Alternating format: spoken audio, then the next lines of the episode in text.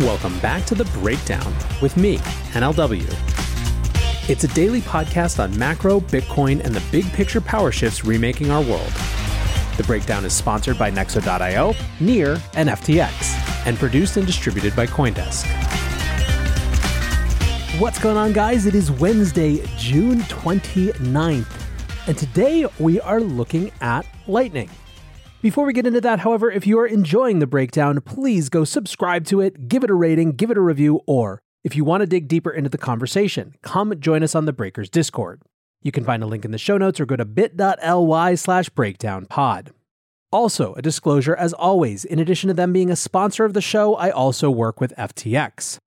So today is the third and final day of me being out for some travel, so I had prepared these episodes in advance and I thought it would be really fun to talk about Lightning and give a little bit of an overview for those of you who haven't spent too much time with it. For those who are deep in the Lightning space, this will be very rudimentary and oversimplified. But given how much excitement there is around building new applications on Bitcoin, especially heading into this bear market, I thought it would be a good time to do a little briefing. So, first up, what is Lightning? Where it came from, when it started? Lightning was proposed in a 2015 white paper by researchers Joseph Poon and Thaddeus Dryja. The network itself was first launched in March 2018. The Lightning Network is one of the Layer 2 solutions for Bitcoin. It is designed to help deal with inherent issues with blockchain such as speed and cost.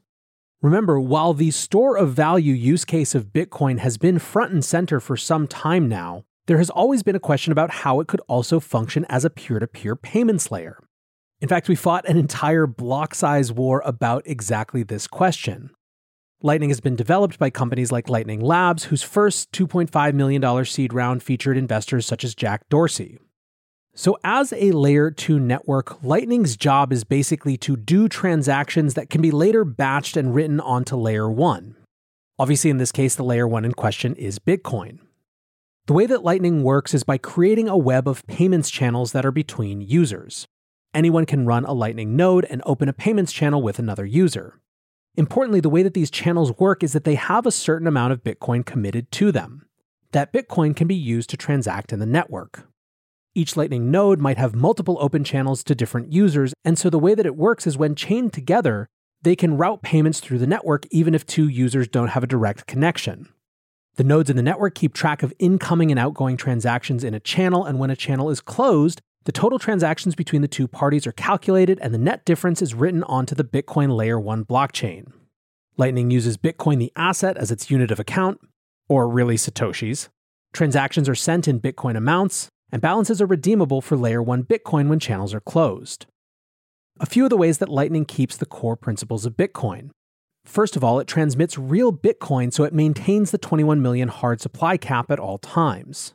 There isn't credit risk in the system like there is in traditional payment rails because all payment channels are funded in advance. They simply stop making transactions if they run out of Bitcoin to transmit. The system is decentralized in a few ways. For example, it's made up of a web of nodes that can facilitate transaction pathways. This design also makes it censorship resistant and anti fragile. Payments can be routed around specific nodes that are attempting to disrupt the network or censor payments. Nodes can communicate entirely across privacy preserving internet protocols like Tor. And because the network only writes the net difference in a channel to the blockchain, transactions can be much more private than regular Bitcoin transactions. Most of all, operating a Lightning node is relatively accessible, just like running a Bitcoin node. You can fund a functional Lightning node with as little as a million sats or around 0.01 BTC, something like $200 worth. Opening and closing Lightning channels requires a regular Bitcoin network fee, which is at the time of recording below $1 and could typically be done for less than $5 even during more high demand periods. Lightning has had quite the last year or so. As I mentioned, while many Bitcoiners, myself included, are not in the business of spending their Bitcoin, Bitcoin is ultimately not just for hodlers. The need for a privacy preserving and censorship resistant global payments network is made clear almost every day. And if you need a sense of this, just go listen to Alex Gladstein on either this podcast or any other place that he's been. Even those with high conviction around Bitcoin in many parts of the world in many contexts need to be able to use it for payments as well. Now, of course, one of the biggest developments for Lightning in the last year came from the recognition by El Salvador of Bitcoin as legal tender. Although announced last spring, in September of 2021, El Salvador launched their Chivo wallet and pushed for businesses to adopt Lightning as a payment rail. Now, the results have been mixed. Adoption has been slow and patchy. There are questions of pushing people to adopt Bitcoin by mandate. But when it comes to our topic, there is no denying that El Salvador represents an important proof of concept and continues to do so. Despite the issues with getting widespread adoption and questions of the politics around it, the simple fact is that Lightning has worked. You can currently pay for things using Bitcoin over Lightning where it's accepted in El Salvador, and all of the technical issues have been with the supporting infrastructure such as the Chivo wallet. Put differently, no fundamental problems with the Lightning Network have been unearthed. Another key development from the last year was Taproot being activated in November. This upgrade to the Bitcoin network unlocked additional features on Lightning which weren't possible before. Most notably is the ability to send data over Lightning, which is something that Lightning Labs is currently building out. Nexo lets you easily buy crypto with your bank card and earn industry leading interest rates. Earn up to 16% on crypto and up to 12% on stablecoins. Nexo makes passive income easy with interest paid automatically and daily. With Nexo, you can also borrow against your crypto at 0% APR and exchange over 300 pairs. Receive a welcome bonus of up to $150 in Bitcoin until June 30th at nexo.io. That's N-E-X-O.io. This episode is brought to you by Near, a climate neutral, high speed, and low transaction fee layer 1 blockchain platform. Near is a blockchain for a world reimagined. Through simple, secure, and scalable technology, Near empowers millions to invent and explore new experiences. Business creativity and community are being reimagined for a more sustainable and inclusive future. Reimagine your world today at near.org. The breakdown is sponsored by FTX US. FTX US is the safe, regulated way to buy and sell Bitcoin and other digital assets with up to 85% lower fees than competitors.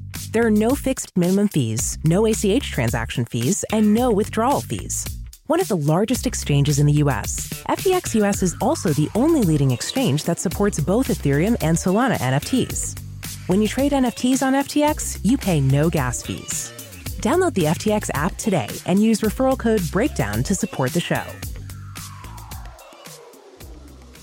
Speaking of Lightning Labs, let's now talk about the builders in this space.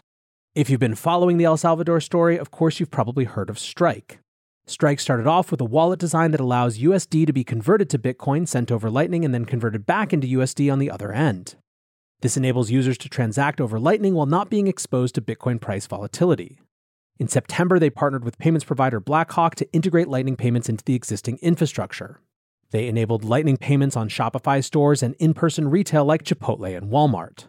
They also opened access to their Lightning wallet in Argentina in January of 2022. Lightning Labs, meanwhile, has been building the infrastructure that is expanding the use cases of Lightning.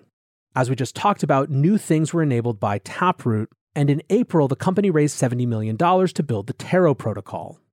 Taro is a generic wrapper for assets, and so one of the use cases that they're working on is to enable stablecoins to be sent over Lightning. However, because it is a generic wrapper, it will theoretically enable any asset to be transferred over Lightning as well. It's still very early in its development phase, so we don't know how it'll play out, but if it does work, it could solve many of the problems of Bitcoin volatility for payments by giving access to stablecoins, as well as opening up a world of possibilities for DeFi on Lightning. Finally, I wanted to mention Square slash Cash App slash TBD. In December, Square renamed itself to Block, signaling that the entire Square family of companies were going to be increasingly focused on Bitcoin and Lightning. Cash App activated Lightning compatibility in February, which instantly gave more than 80 million existing Cash App users access to the Lightning network. TBD was launched in August 2021 to focus on building Bitcoin infrastructure, and so far the company's major announcement was Web 5, which came in June. The key thing that they're working on is a decentralized identity protocol, which could enable DeFi being built on Lightning to satisfy regulatory requirements.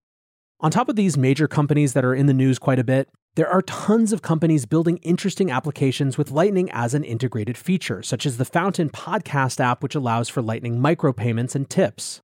Another example is Zapread that allows users to make micropayments for reading websites, which opens up paper article news or time based website access payments. The thesis around a lot of these projects is that by breaking down money into much smaller units and allowing real time transactions, it opens up a whole range of new business models and payment designs that could utilize microtransactions in a way that wasn't possible before. As you've heard me say, I think bear markets are a good time to reflect, reevaluate, and figure out what you really want to spend your time on. It's clear that for many, the answer is Bitcoin and Lightning. A couple of big ideas that we've seen floating around in the past few weeks. First is this Web 5 idea from TBD and its intersection with the Lightning Network. Web 5 is in some ways about building the primitives necessary to make something like the Lightning Network a robust set of financial and data rails, rather than just a payment rail.